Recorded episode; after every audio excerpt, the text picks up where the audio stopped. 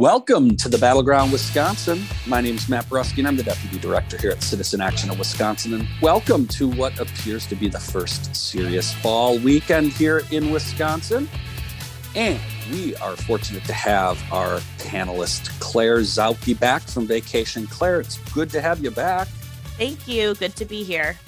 Yes, yes, it definitely is. And as always, Robert Kraig is with us. Robert is the executive director here at Citizen Action. Robert? Good day, everyone. So we have a a lot to talk about. It has been a busy week, both uh, nationally, but also uh, here in the state. Um, the maps were released by the legislative Republicans this week, and we're gonna we're gonna talk about that. They were actually just released the night before we recorded. Uh, we'll also talk some more about some things happening in the state. But before we do, Claire, it's great to have you back. Uh, Build Back Better, just so you know, and did not pass while you were on vacation. You didn't have the good fortune. Um, but I wanted to start. We, we have to talk about Build Back Better. Um, this week, the big news is uh, President Biden is fully engaged. We have uh, been talking about this, and it seemed last week that the president was starting to get more engaged, but this week really ramped it up, including a number of meetings last week. Uh, and he has also started to float the idea that he's going to look to something more around two trillion dollars. Claire wanted to go to you for your thoughts uh, on the latest with Build Back Better and the prospects uh, to actually pass something historic yeah, it would have been uh, quite lovely if we've been able to pass a three trillion dollar package while I was on vacation. I would have come back and been like, "What do I do with my time now? I don't, I don't even remember what the rest of my job is." No, no, just kidding, just kidding. Um, yeah, but uh, of course, as we all know, negotiations between uh, Congress and now the president in Congress continue. And it looks like where we're at now, um, with the president meeting with uh, Senator Kyrsten Sinema from Arizona and Senator Joe Manchin from West Virginia is that it'll probably be a package around uh, $2 trillion. Now, Manchin continues to say he wants less than $2 trillion in this package. So maybe it'll end up being like, you know, 1.99 or something. But like the number that we're aiming for right now um, that seems the most likely is $2 trillion. Um, now, of course, that means that you know things are getting cut and things are getting scaled back. So the latest that i've heard is that for example the free um, community college is is out. Um, the child tax credit um, i think is still in but might be scaled down to like two years instead of a longer number of years. So we're looking at uh, we're looking at those types of negotiations. Um, in in an effort to sort of scale down this budget. Now, our stance is we got to keep all the stuff in. Obviously, we want to get as close to 3.5 trillion as possible, but in absence of that being possible, we still would like to see as many of these programs in as possible um, and and maybe uh, mess with the the scale a little bit because you know once you give the american people something it's hard to it's hard to take it back um, another example of this would be uh, you know we're having discussions there have we as if i'm at the table uh, they are having discussions around um, the prescription drug reform and medicare expansion components right? So the the drug pricing that would negotiate different prices lower prices for prescription drugs. Um, that looks like we're we're hoping will still be in, um, but they may try to reduce the number of drugs that would be negotiated by Medicare, and they might try to say um, that those negotiated lower prices wouldn't extend to folks outside of Medicare, right? So so those are bad things for us. We want as many drugs as possible, and we want as many people as possible to benefit from those negotiations. Um, and then with Medicare expansion, um, including um, dental, vision, and hearing in um, Medicare benefits. Um, you know, we heard some rumblings that some senators are proposing, well, what if we just do a pilot program with just dental, things like that? No, we don't want that. We need to make sure that all of those benefits, all of those benefits stay in. So those are just those are just a, a, little teaser there of of what these negotiations we think look like right now. Uh, but I'll pitch it to Robert for for more thoughts. Yes, Robert, your thoughts, and also one other thing I'll just add before you go, Robert, is uh, there is also appears to be a hangup also on uh, funding, as uh, I, it's my understanding, Sinema is still standing in opposition to a lot of the uh, corporate uh, tax increases. Robert, your thoughts? Let me talk, since Claire talked about what we know as of Thursday morning about what the contours of the possible trade offs are. Um, because that can change rapidly, especially by the time people are listening to this. Part of what's going on right now is, is that there are a number of deadlines that are going to both policy and political, which are creating urgency. Uh, there's the November 1st Virginia governor's election, and whether Biden can show he is being successful and getting something done matters in that race. It's closer than expected. Um, the federal highway funds are expiring October 31st, and Biden is going to a climate summit in Scotland on November 1st. And there's a lot of back and forth, including with John Kerry, his special climate emissary, around if we don't get serious things about climate, it'll undercut the United States' credibility. And so I think they really are trying to do this. There's all been all this talk of getting a deal done by the end by the end of this week which is what was uh, floated after the meeting between Joe Manchin and uh, um, Bernie Sanders on Monday. Now, there's been a lot of shuttle diplomacy, and progressives have been more prominent than we've seen in half a century. We saw we've seen Pramila Jayapal, the head of the Democrat, Congressional Democratic Caucus, Progressive Caucus, excuse me, uh, meeting with Biden repeatedly, meeting with Manchin herself, uh, we've seen others in the loop, like our own Mark Pocan, who's high up in the Congressional Progressive Caucus. And so there's been a lot of diplomacy, and there's been a lot of um, really things changing. Like the most important part of the climate uh, uh, piece, according to most experts, um, is be, uh, Manchin is vetoing it apparently, and that's devastating, and that risks that the future human society, and far more costly. I mean, it's that trillions doesn't even count how costly uncontrolled global warming is going to be, folks. So this difference between 3.5 and 1.5, this is this is talking about pennies and dimes comparatively to the stakes. So we don't know what else Manchin or Sinema are going to say I'm against in all of what Claire just laid out, because they're not really the, the media is doing a terrible disservice by acting like they're some sort of statespeople who are making philosophical judgments about the price tag and any difference between 1.5 trillion or 3.5 over 10 years, which is less than the military budget over 10 years, folks. Okay. And uh, it, it's, a, it, it's all a strategy planned by the biggest interests, the billionaires and the large corporations in this country, and they're very highly paid lobbyists. And there's a smoke filled room, though it's not probably smoke filled anymore. It's full of expensive little uh, caviar and hors d'oeuvres, right? And foofy things. And they have plotted this whole thing to make it about the price tag, to not really say uh, what, where the ball is, to then start throwing in hand grenades every time we get close to a deal. All of that, including probably Joe Manchin floating privately, but then hotly denying that he's considering leaving the Democratic Party and becoming an American independent. And then he denied that. This was David Corn, the, the Washington bureau chief from Mother Jones, very credible reporter, probably is going around and saying that, probably wanted the rumor to get out. Part of was, that was probably part of the strategy. Now, the big change, because there are these looming deadlines, is, is that Joe Biden is is weighing it in a more direct way. He has been trying to be the I'm getting people together, I'm using the power of the office to get discussion going, but I'm letting the legislative process take place, which is an improvement over, say, how Bill Clinton blew healthcare in the and, and Hillary Clinton in the early 90s in his in his administration, where they tried to dictate to Congress. But there's been frustration that they don't know where he is. That has changed. She is now saying things like, if we have to choose, let's do universal uh, uh, pre K instead of community college because the research shows that has more long term benefit. Anything you do with early childhood education has more benefit. Let's do child tax credit. The latest in the Washington Post, uh, uh, may be an update, it may be a different analysis that uh, different intelligence uh, that than Claire said is only one year. Now, this does set all these up as things we have to do later, and it even increases the stakes of the 2022 and the 2024 elections.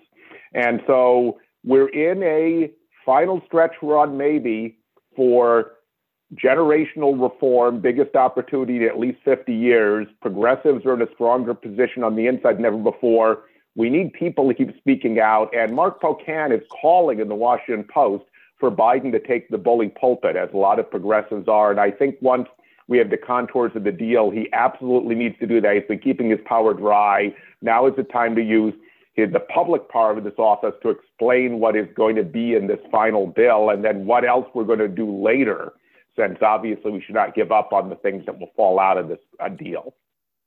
Well, we're going to have to take a break here, our first break of the show. When we come back, we're going to continue this conversation, but we're going to add the layer of talking about what's been going on uh, this week also around voting rights legislation and uh, as uh, I think our listeners know, the failed effort uh, to get the Freedom to Vote Act passed on Wednesday. But you're listening to the Battleground Wisconsin, where Citizen Action, you can find us at citizenactionwi.org. Welcome back to the Battleground Wisconsin. We are talking about what is going on in Congress. It is a historic week, um, both in terms of this Build Back Better legislation that we spent the first segment talking and have been talking extensively about for a number of months now here on the show. Uh, but the other big piece uh, that moved, or shall we say, did not move uh, through the Senate is uh, the historic effort to try and protect the right to vote. And quite frankly, um, we've talked about this before. There are a number of states that have essentially set it up so that uh, if if this goes forward, it'll be virtually impossible uh, for Democrats uh, or progressives to be able to, to win effectively in a number of these states. And so it's very important that something like this pass. And the other dynamic, before I kick it to our panel, that makes this also interesting, especially as it relates to Build Back Better, is Robert was talking about Joe Manchin and is flirting with potentially not leaving the Democratic Party.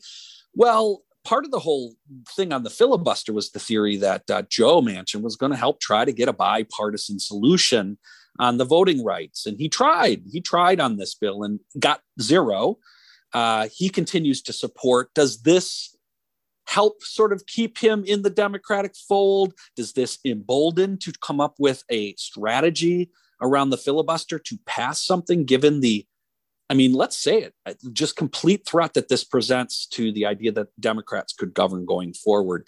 Claire, it's uh, good to have you back on this critically important topic. I'd be curious to hear your thoughts on this, particularly as it relates to, to going forward, right? Like, they can't just let this sit, can they? This is a real threat, right? There will be no Democratic majority going forward if they don't do anything. Um, but yet, it's very clear Manchin made efforts to try to get bipartisan support. That isn't happening. Is there a path forward? I'm with you, uh, and better than ever. Um, yeah, so the Freedom to Vote Act uh, was a is a bill um, that is sort of the Senate version of the Voting Rights Act that was um, vote or voter rights. I shouldn't call the Voting Rights Act is like an actual thing, so I shouldn't use that term. Um, but the voter protections bill that the House passed is uh, much more robust than the Freedom to Vote Act that the Senate was taking up. Um, so this was sort of a, a, scaled back version of that, but still had some some good basic things in it that we support. So, for example, it would make Election Day a national holiday. Uh, set minimum standards for each state uh, just to have like standardized electoral processes, at least as a floor. Um, and some of those things would include, for example, at least two weeks of early voting and some type of same day voter registration, which we still have in Wisconsin, thank goodness. Uh, so it's a shame, obviously, that this bill failed on a, a party line vote. Uh, but to be honest, I'm not surprised by that. I mean, we've all heard, um, you know, Robert talk to us about why the filibuster is a problem. And this is clearly another uh, good piece of policy, a good bill that would that would help people and strengthen democracy that was thwarted because of the filibuster. and it's uh, it's really it's really a shame. Uh, I don't know if I have an answer for if there is a path forward. I think there would clearly be a path forward if we could get rid of the filibuster rule as it stands.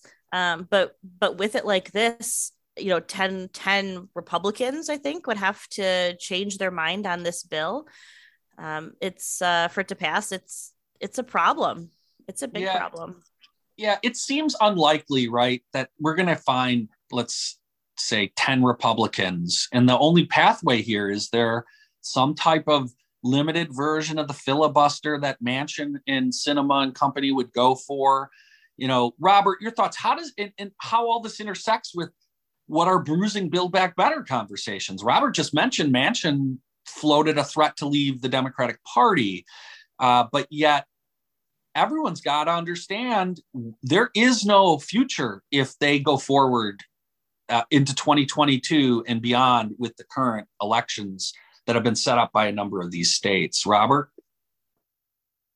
Well, Manchin's little play with, you know, masterminded by his lobbying friends in corporate America around floating that he might leave the Democratic Party to create leverage does raise the question as to whether he gives a damn whether we uh, make it possible for Democrats um, to win or even be competitive in the next election, in the next round of elections. And so, where his loyalties are is an open question. I can tell you it's it's kind of it's a mistake to believe that anything Manchin says is his final position, and that's what Gary Druckett, the executive director of Citizens Action of West Virginia, who's been dealing with Manchin since he was on a county board in West Virginia, tells me, and I believe Gary. And so everything's posturing and positioning, but he's not necessarily showing you his cards. So we don't know. It's speculation. Uh, U.S. senators who claim to have a great relationship with the Democratic side. Hopefully, they know better, but who knows?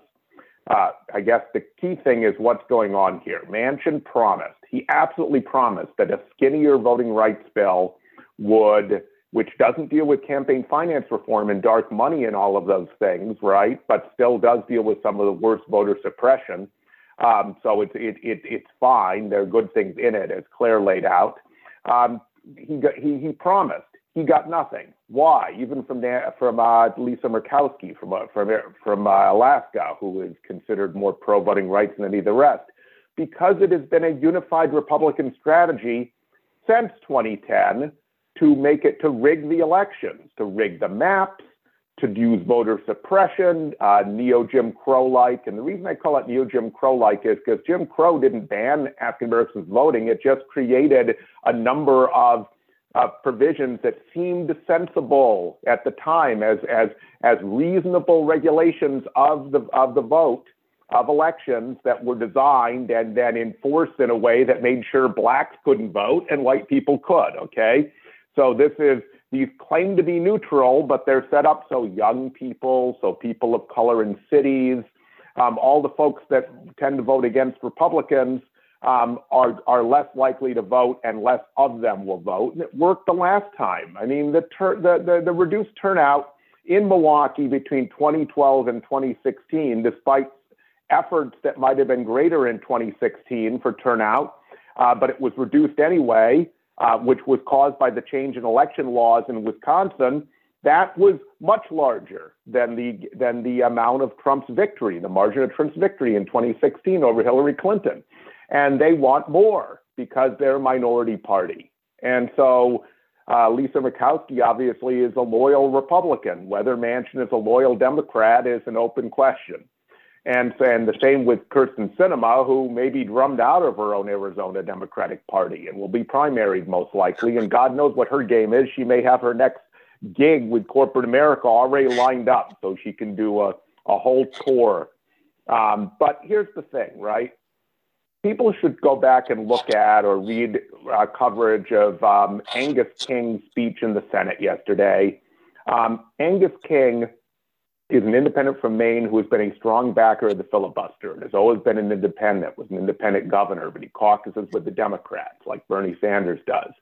And he came out and said, look, the whole the Democratic Party too much, the establishment, we are asleep at the wheel. This is a threat to democracy, period. And you know what? There's no Senate rule more important than that. And I'm now for uh, either getting rid of or modifying the filibuster, whatever we can do to get this done, period. That was huge and that was influential. And that changed the uh, dynamic within the caucus. And I think the byplay, the, the, the game here probably is to get Build Back Better done, whatever we can get, the best package we can get, around two trillion, and then to get this done too. Probably something more like the skinny Manchin package, because he, he and Sinema probably won't vote for the better one, but we better do that. And we need to modify the filibuster to do it. And Manchin and Sinema better help us, or they shouldn't be in the Democratic Party anyway. Well, look, this this issue is absolutely critical, and I appreciate Robert you saying that. And it is super important in light of what we talked about last week extensively and the week before around Gableman is up to in this state. And we're going to go to a break here in a little bit, but on the back end of the break, we're going to dive into what is going on here in Wisconsin in particular as it relates to this. And that is that the Republicans yesterday, and that is Wednesday, released their maps, their legislative maps, their congressional maps, and they're horrendous, right? They're it's not shocking, but they're horrendously gerrymandered.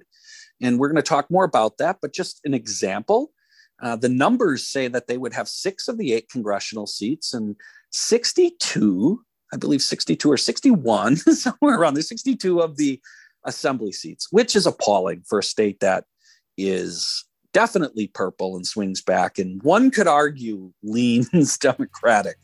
But that is the state of play. We'll talk more about it. You're listening to the Battleground Wisconsin. We're Citizen Action. You can find us at citizenactionwi.org. Welcome back to this Battleground Wisconsin. We are talking about gerrymandering in the state of Wisconsin. Yesterday, the maps were released by the by the legislature. Uh, these are maps that are certain to be vetoed, I believe, by the governor. Um, Claire, I'm going to kick it to you first. Um, and harken back to the last time we talked about this, we had Sachin Chheda on the Fair Elections Project, and Sachin suggested that he thought it was possible the Republicans might actually put out maps that that the governor might consider accepting because they would be a bit better, fearing what a court might do or not wanting to put that at risk. Well, we can put that to bed. Uh, these were not those maps. Uh, Claire, I'm assuming these are going to, these are already vetoed by the governor. Your thoughts on these maps?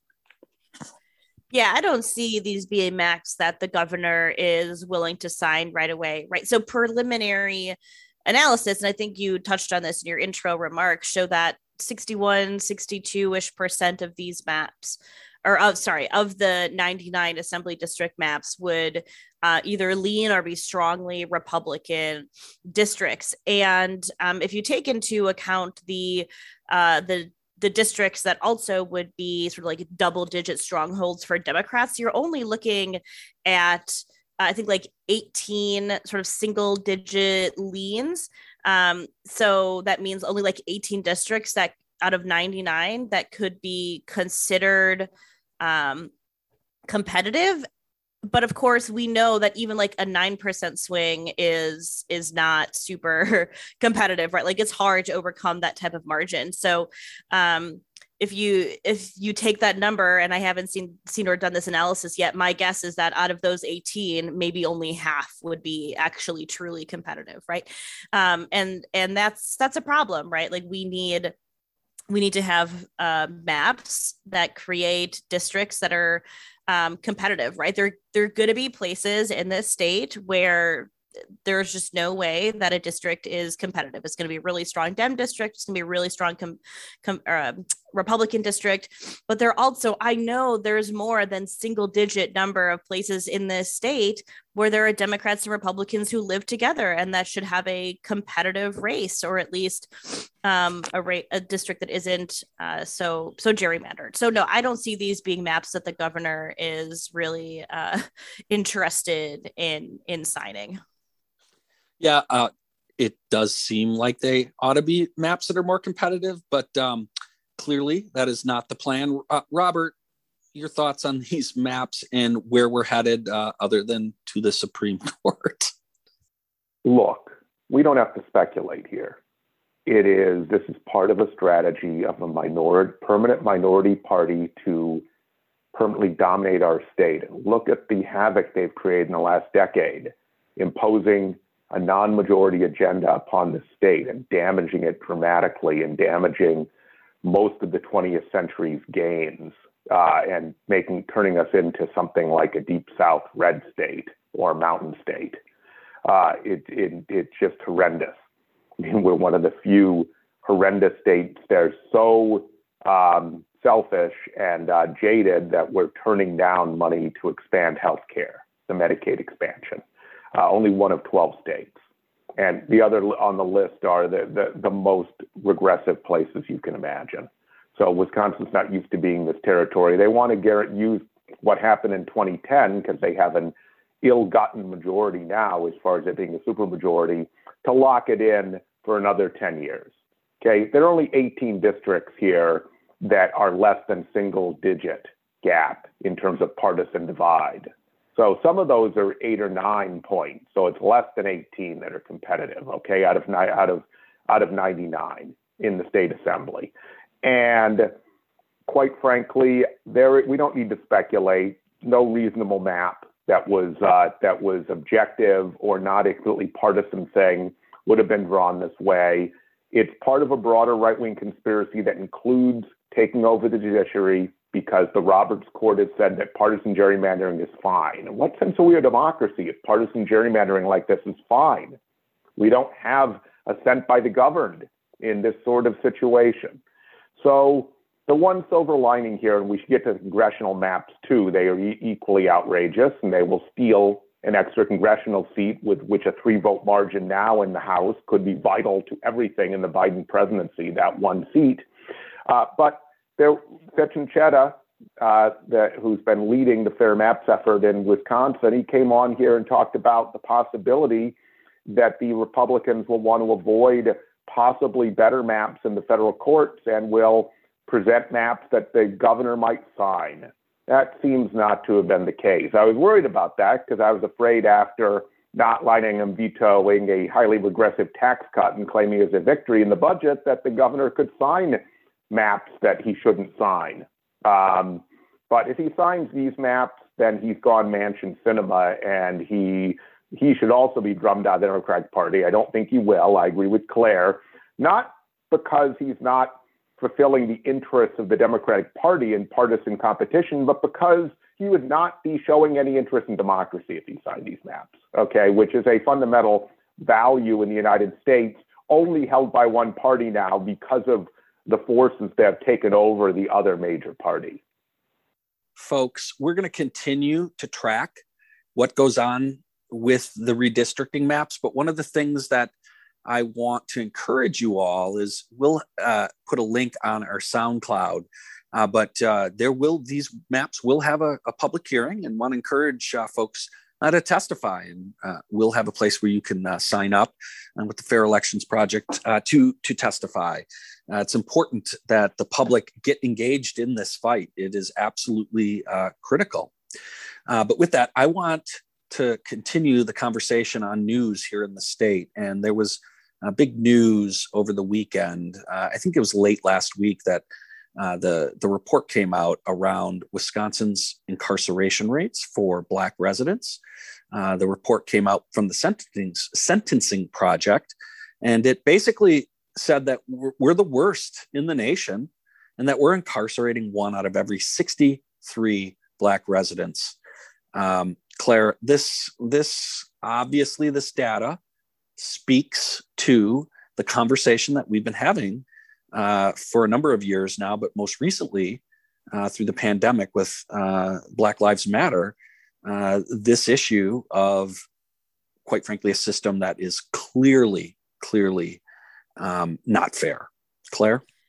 Yeah, so I want to correct you. It's not that Wisconsin is incarcerating one out of every 63 Black residents. It's that it, we're incarcerating one out of every 36, uh, which is. Sorry, I misspoke. No, but, um, well, I'm I'm, it's okay. I'm kind of glad you did because it, I feel like it makes the emphasis on 36, not 63. I mean, that's just uh, a huge, a huge different and a, a shocking and shameful statistic. For context, Arkansas uh, incarcerates one out of every 63 right? So to give you to give you a sense of of uh, just how bad wisconsin is in comparison to the rest of the country um, the the national average which is still uh, shocking and awful um, according to uh, this report which is a um, a research and analysis project of the sentencing project uh, a highly highly credible uh, national um, research operation focusing on uh, this issue.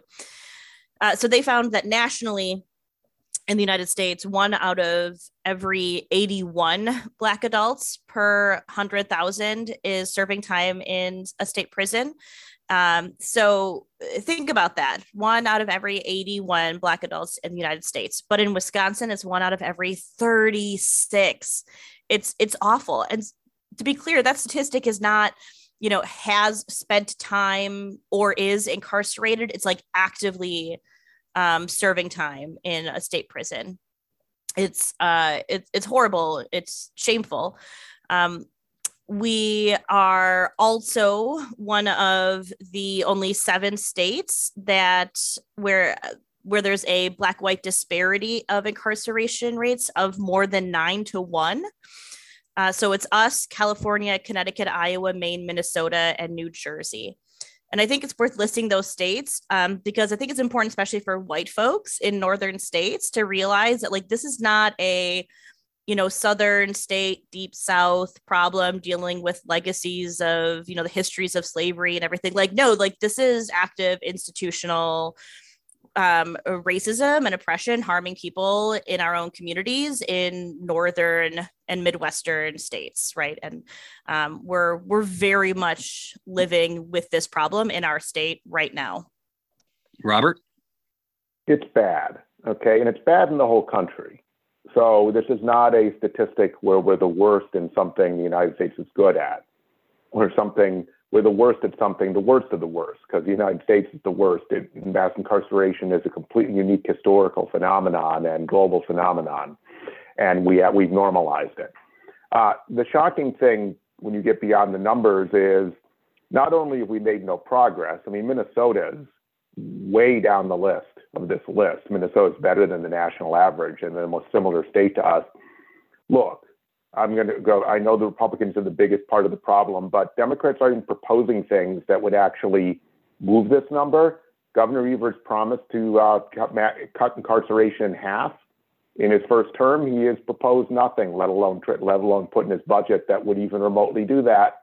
So we need to get really serious. This is good, and structural racism is hard to take on. This is going to require everyone taking political risks, especially politicians, and a whole lot more focus because we're seeing the George Floyd moment, the greatest upsurge of, of white support for African American liberation in American history in 2020. We're seeing that fade and we're seeing the system outlive it and continue, even get worse. The Republicans in Wisconsin are thinking about ways to make it worse and are proposing things. And if we lose the governor's race, they'll be able to implement things. They'll, get, they'll be able to get even higher on the list and make sure we can maintain our number one ranking at African American incarceration with that, folks, we are unfortunately going to have to take a quick break.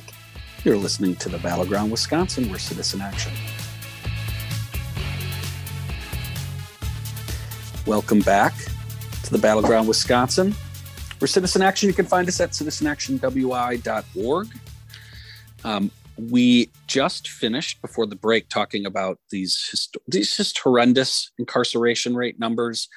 Um, unfortunately, um, a lot of this is a reflection of like how you know robert you mentioned policing but also going forward how do we continue to invest in in in folks and think about our future? And i wanted to before we um, move on to a topic around what's going on with our school boards robert and claire i just wanted to get your comments on a senate republican bill yesterday that shockingly expanded child labor for 14 and 15 year olds. Robert, I, you're You come out of the labor movement.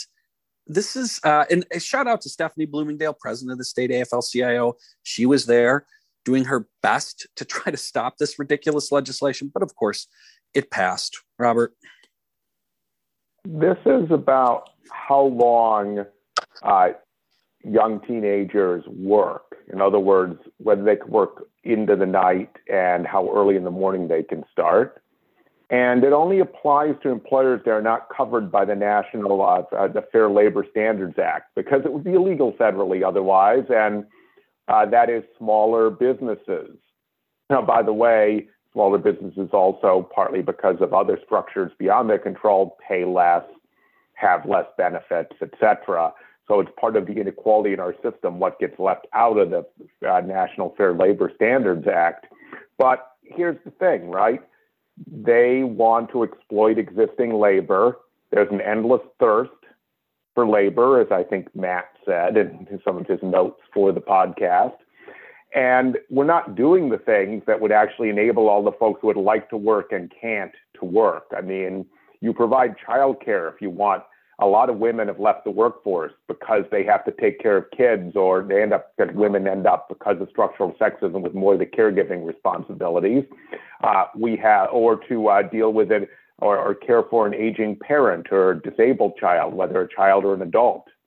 And so we don't have the supports people need to work. We don't have the training for folks in really depressed areas, totally locked out of the economy, and the uh, way to, to, bring them into the workforce, and the formerly incarcerated, for example, who have horrendous rates of unemployment. And we have a lot of them because we've had mass incarceration in this state, worth double what Minnesota has. Our, our, our, our close up are the most similar state to Wisconsin, but we're our Republicans are working hard to make it far very dissimilar and make us the West Virginia to their Pennsylvania. Uh, but that's where we are here. Um, this is this is an example of what happens. And a lot more of this kind of thing is going to happen, kind of a run back to the 19th century and more, um, if, if if these maps go through and if we lose the governor's race, which we well could. Folks, and this we discussed this in the context of our deep discussion last week about organized labor pushing back against this corporate assault on workers that is going and this is just a piece of it remember folks they said they said oh if you just get rid of those those benefits that are going to workers everything would be better well that has not been proven case and this is further proof that there are as robert as you said earlier it is a thirst for labor um, but we gotta we gotta actually move topics. We'll keep tracking that those kinds of topics. But Claire, I wanted to get your thoughts. We have about seven minutes left. Uh, there has been just a wave. We've talked about it here a bit on the show around um, rising up parents from the right, the QAnon crowd, the anti science crowd at schools around both first virtual, non virtual last year, and then masks, no masks this year. Uh, and then also throw in critical race theory. Um, and we essentially have had a wave, both nationally, but also in Wisconsin, of, well, first of all, just crazy activity at school board, um, but uh, primarying, or excuse me, uh, recalling uh, school board members. And Wisconsin happens to be the second highest amount in the country. Uh, but beyond just recalls, these have become incredibly vitriolic, and uh, it is all very well coordinated by the Republican Party. And in this state, it happens to be very coordinated by Rebecca Kleefisch. Claire, your thoughts as a former school board member about the state of play, uh, where we're at, and also if you have any, like, you know, real solutions as to what we ought to be thinking about as a movement here. Well, uh, you know, I've always said that being a school board member is quite often a thankless job because the folks who pay attention to what's going on in school districts are pretty much only people either who have have kids in the district or work for the district uh, and that if, if you don't fall into one of those camps like you don't have kids and you work somewhere else which is the majority of folks then like you don't really pay that much except maybe to how it affects your taxes if you're a property owner. Um, and it, you know it's not like municipal or county government where you care about you know eh, are your roads being plowed and your trash being picked up and how's your you know sewage and water being handled right? Um, and so uh, um, you often are, are, dealing with really intense emotions and people who have really strong opinions and uh, not getting a lot of thanks for what you do good and what you do well but uh, you know getting a lot of uh, anger for making decisions that people don't agree with. It's it, it, can really be a thankless job. And I think that is exactly what these school board members who are trying to do the right thing during a pandemic are facing, right? Like they are doing the right thing by having masking requirements, by having strict quarantine protocols, by holding out as long as possible for virtual education and not keeping kids in buildings. Um, you know, but you know then they they get faced by this massive number of recall petitions and this coordinated to your to your remarks effort right? So i think wisconsin is one of the top two uh, in the country states with the most number of recall petitions against school board members. I think over 80 have been pulled this school year. It's really um, it's really a shockingly a shockingly high high number. And I think uh, the pandemic is probably the biggest part of that. Although you know we have seen other um, other things that shouldn't be controversial being controversial, right? Like like teaching true history um, uh, and um, sort of conservative Republicans uh, getting angry about you know what they what they call critical race theory without really understanding what it is, right? I mean that can be triggering for some folks, and I'm sure that contributed to these as well. Um, yeah, so my, my heart goes out to these to these school board members, um, and I think Republicans also understand that these can be good springboard seats, right? Like you get somebody elected to the school board, and then it's easy to get them elected to municipal government, and then from municipal government maybe to legislature, right? Like it can be a good sort of pipeline of of elected experience. And Democrats haven't always looked at school board races that way. I think I think we look at other seats as springboard seats, but not necessarily school board seats. This is look, it's going to drive people out of this kind of public service, as Claire laid out, and she's experienced this public service. This is not just happening. This is not because some of the media frames it as divisions in our society. This is a conscious strategy. And this is how the right built the intense backlash in the 70s and early 80s that was behind the Reagan Revolution and Newt Gingrich's takeover of Congress. They started at the school board level with intense cultural issues. And the, the, the emotion of the people who are doing this is real, but it's being generated at the same time. So it's both generated and real. We have to hold both thoughts. It's both the Koch brothers thing and funded and a billionaire thing and heavily funded and coordinated. But the folks they are they have found and are connected to are really upset and they're being pointed like missiles at school board members, at, at voting clerks, another group being hounded out of their professions. Wisconsin across the country. And this is very dangerous. And we need, we don't have a lot of unity because we are, the Democratic Party and progressives really are organic grassroots movements without uh, top down direction. But we need to support these school board members because it's not just the recalls. It's they've been t- being taken out in re-elections, and once you have these people in school boards, people who support these positions, then they become the next uh, legislators, et cetera. They change the whole politics of local areas. And what the right has done, and they did this during Act 10, is they've they turned bullying into part a political strategy. And you know what? That's what fascists and pre-fascists did too. Uh, they made it dangerous even to be on the right side or talk about science or to, or actually try to uh, run a fair election. And so this is extremely dangerous. And all you need to see is Rebecca Kleefisch no great mastermind, just part of the right wing infrastructure, the, the, the Republican front runner for governor, is encouraging these things. It was heavily encouraging, has her field team out in Mequon, Thiensville, pushing this recall. So this is part of Rebecca Kleefisch's election strategy. So we need to both take it on and we also need to do our own organizing because if we only stick within the fights they start, then we're staying within their frame. But quite frankly, a lot of school board members and a lot of voting clerks and the majority of parents who want safe schools need defense. And I think progressive activists and elected officials are a key component of that defense. This is an all hands on deck, and this is also a we need to take risks, folks, because really this is an example. This fits into the democracy question. Democracy is in chains and is in crisis, and this is a big part of it. So, folks, we're going to keep talking about this subject uh, going forward. But if you are interested in potentially running for school board and think you'd be a good candidate, reach out to us. We're we're going to be heavily involved. We're looking forward to try to help folks and push back against this. So uh, feel free to reach out to me. Uh, I'd be happy to hear from you. Uh, but with that, folks, we got to go. We want to thank our producer Brian Wooldridge, who makes this great show happen every week. Thank you, Brian. And it's great having Claire back. Claire, it's great to have you back, ready to fight the fight but with that, we got to wrap it up. Thank you for listening to the Battleground Wisconsin. Again, we're Citizen Action